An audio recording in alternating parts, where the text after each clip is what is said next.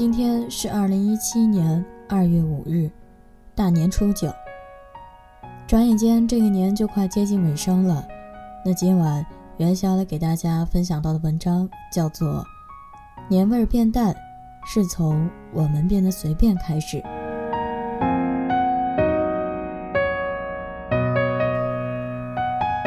小时候是最有年味儿的。那时候，我们小孩子过年一定要早早买好新衣，端端正正叠好放在床头，等着初一一早再穿。有一年，商场快停止营业了，还是没有准备好新衣服，真是急得快哭出来。而年关将至，妈妈最焦虑的是家里的大扫除总还没空搞起来，早晚都要琐琐碎碎念叨着。大扫除那天必定也是很郑重的，要全家大干一整天，扫屋顶、爬窗台，小孩子就算帮不了什么忙，也会里里外外的奔跑递抹布，兴冲冲参与迎接这一年里最重要的节日。大年三十儿贴春联用的都是现熬的浆糊，浆糊粘上的春联非常瓷实。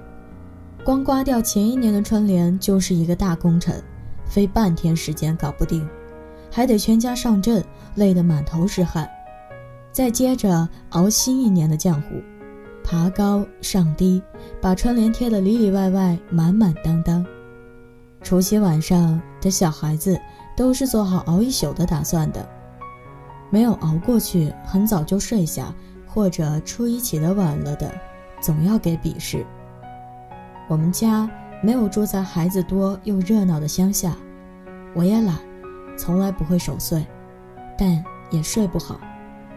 凌晨五六点，就会给断断续续的鞭炮声和亲戚邻居家来拜年的小孩们毫不顾忌咚咚咚的敲门声给吵醒。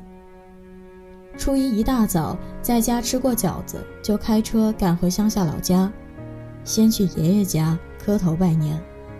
基本腿还没有着地，爷爷就会半路拦住扶起来，拉着往桌子旁边坐，再胡乱抓些糖果塞进小孩的兜里。接着，男人一帮，女人一帮，小孩一帮，在村里转悠着。是不是亲戚的，只要认识，走在村里的路上见面都会问过年好。到中午吃饭的时间，我们一家三口早就分散。各家吃饭喝酒，不知所踪，没什么计划。正好拜年到了饭点，就留在这家那家吃起来。我们堂姐妹三个是同年同月生的，每年大年初一还有一个必须的仪式，是三姐妹拍一张合照，在院子里挑一个干净的背景，三姐妹整好衣帽，穿戴整齐。摆出剪刀手，露出大白牙，咔嚓，当然是用胶卷相机拍的，拿底片各家多洗几张，存在家庭相册里。虽然每次都只拍寥寥几张，但很奇怪，当时的每张照片都拍得相当好，没有撩头发、闭眼睛、各种奇怪的动作，面容姣好，笑容纯真。我们计划着。一直拍到八十岁。后来，有了全年无休的商超，再也不用费尽心思的囤积年货，新衣服早早就穿上身，不再延迟满足，留到年初一。贴窗帘很少人家用浆糊了，随便的透明胶纸一粘，费不了十分钟的功夫。年夜饭越来越丰盛，也越来越吃不出不同。春节晚会还是年年都播，但已沦落成我们刷手机的背景音。没有小孩会熬一整夜守岁，人们年初一起床的时间是越来越晚。我，不再是需要磕头的年纪，而接受跪拜的老人也已不在人世。三姐妹各地求学、工作、嫁人，除了打开手机的拼图功能。真的找不出别的机会可以合影，过年的仪式越来越精简，到最后，连对过年的期许都精简掉了，才渐渐觉得丢了什么。纪录片《舌尖上的新年》有这么一段话：年味儿越来越淡，只因随着生活水平的提高，年夜饭失去了吸引力。母亲每到过年就抱怨：“吃什么呢？你们想吃什么呢？”儿女们都说随便，您随便做，只好年年依旧。随便的结果是节日不再像节日，也不难怪，年味儿越来越淡，物质的丰富让我们感受不到新衣裳、年夜饭带来的喜悦感。仪式的精简让春节变成日历上沉闷而面目模糊的某一天。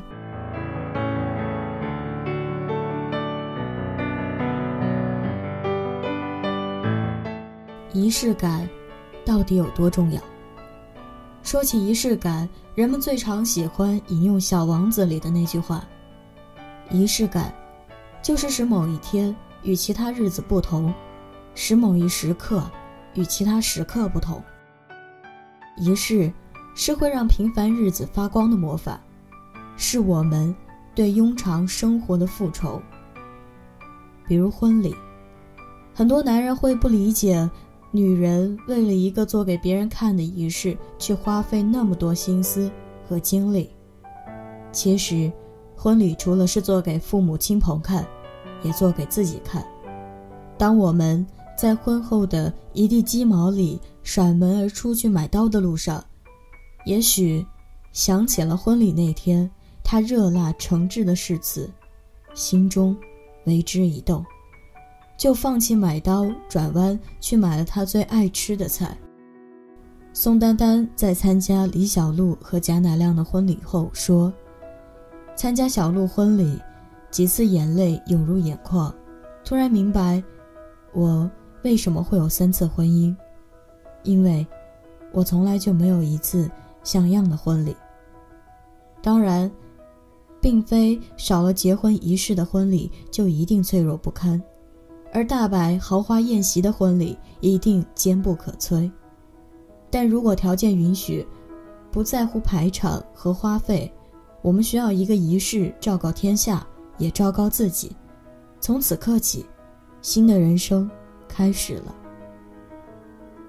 比如吃饭，你以为去米其林餐厅吃一顿繁复讲究的法式大餐才是仪式？我在微博关注了一个漫画家，他把每天妈妈做的早餐都拍照，配文“早饭要吃好”。就是这份每天的早餐，竟然让我看得津津有味。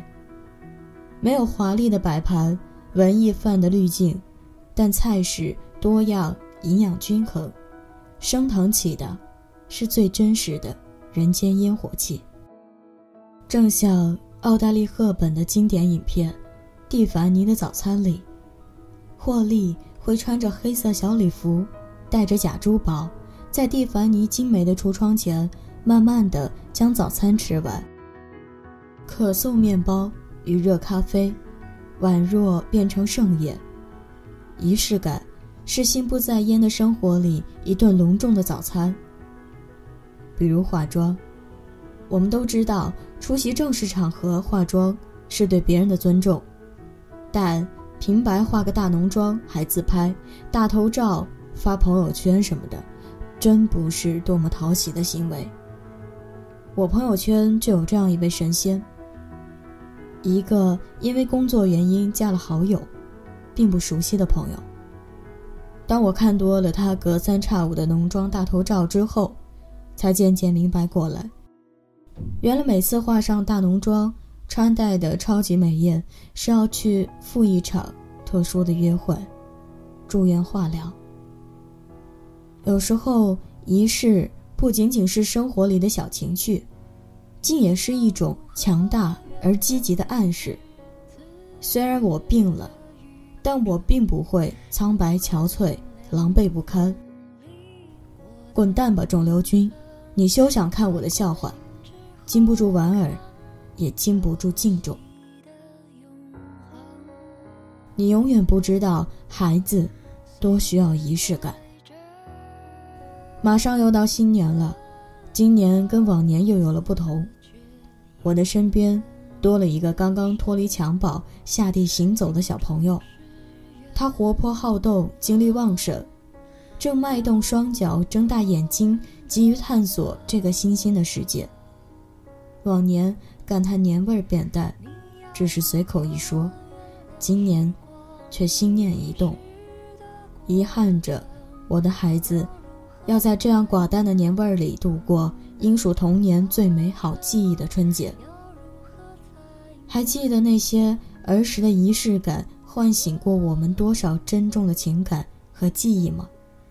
因为不爱吃米饭，姥姥每次都给我盛好饭，都要颠颠颠把饭倒口，变成一个锅盖。每次我都在饭桌前端正坐着，等待姥姥的锅盖作品。记忆里跟父母第一次出远门旅行，结果拍的照片都糊了，我的脸也哭花。那些年抄着我们最爱歌曲的本子，逢年过节孩子们的小型歌会。所以，不要再因为怕麻烦而一再取消带娃出游的计划，不要小看一顿精心摆盘的辅食，一次精心安排的。家庭亲子活动，不要再看不起那些穷讲究、瞎折腾。就是在这些折腾里，孩子学会了感恩、尊重，留下了幸福和美好的回忆，也更懂得了时间和成长的意义。美国亚特兰大日报社做过这样一个研究调查，发现在家里。Gathering stories and memories，也就是收集故事和回忆所带来的幸福感，远胜于物质的满足，甚至学业事业上的成就。尤其是家庭传统，它给所有家庭成员留下的回忆和带来的幸福感是源源不断的，不会因为生活的变化而改变。最近看 BBC 的纪录片《中国新年》，印象深刻的是有一个定居英国的妈妈，带着丈夫和一双儿女回北京过年探望父母哥哥。来之前，他不忘让孩子们画了一幅全家人的画像，并且认真裱好，千里迢迢带回中国。身患老年痴呆的老父亲。手里接过那张全家福，目光灼灼，泪水盈然。仪式感不需要繁文缛节、大费周章，也许只是那一点小心思、小用心，如同咖啡里的一点糖，就能给孩子一个更有色彩的新年。我们可以给孩子讲讲过年的意义和习俗，读读相关的绘本。做做传统民俗手工，比如剪纸。我们可以让孩子拿起画笔，画一张年画。刚刚看到新闻，冉莹颖微博就晒出了两个儿子的画作。即便把家里弄得到处都是颜料，又怎样？孩子们的快乐是无价的。拍一张全家福，不要只是放在电脑里，冲洗出来挂在墙上。或夹在相册，让孩子参加特定节日的流程，比如从小年开始，告诉他们糖瓜粘、扫房日、推米薯、煮大肉、宰只鸡、把面发、蒸馒头，而后剪窗花、贴春联、放鞭炮、包饺子、守夜、团拜，带着孩子完成这些，他们才会明白，原来。这就叫过年。与孩子一起做一下年终总结，总结过去一年的事情，比如长高了多少，交了哪些好朋友，最开心的事情是什么，读了哪些书，认真的记录下来。准备一个成长日记本，每年问同样的话题，记录孩子的回答，放在特定的盒子里，谁也不许看。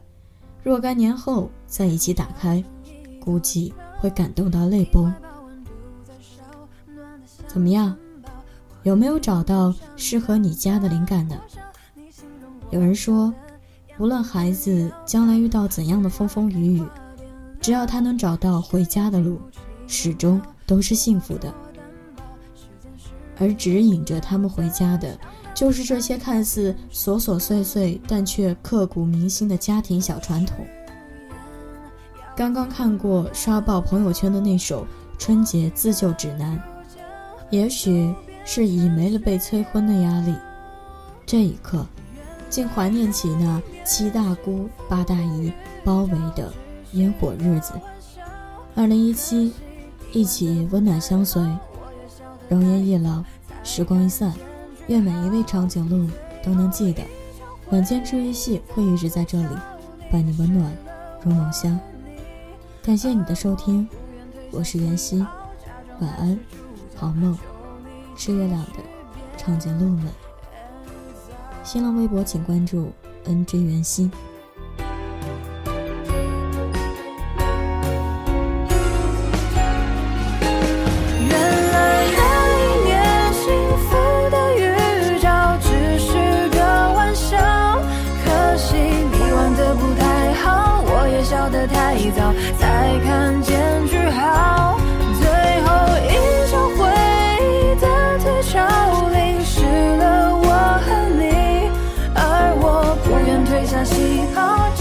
是。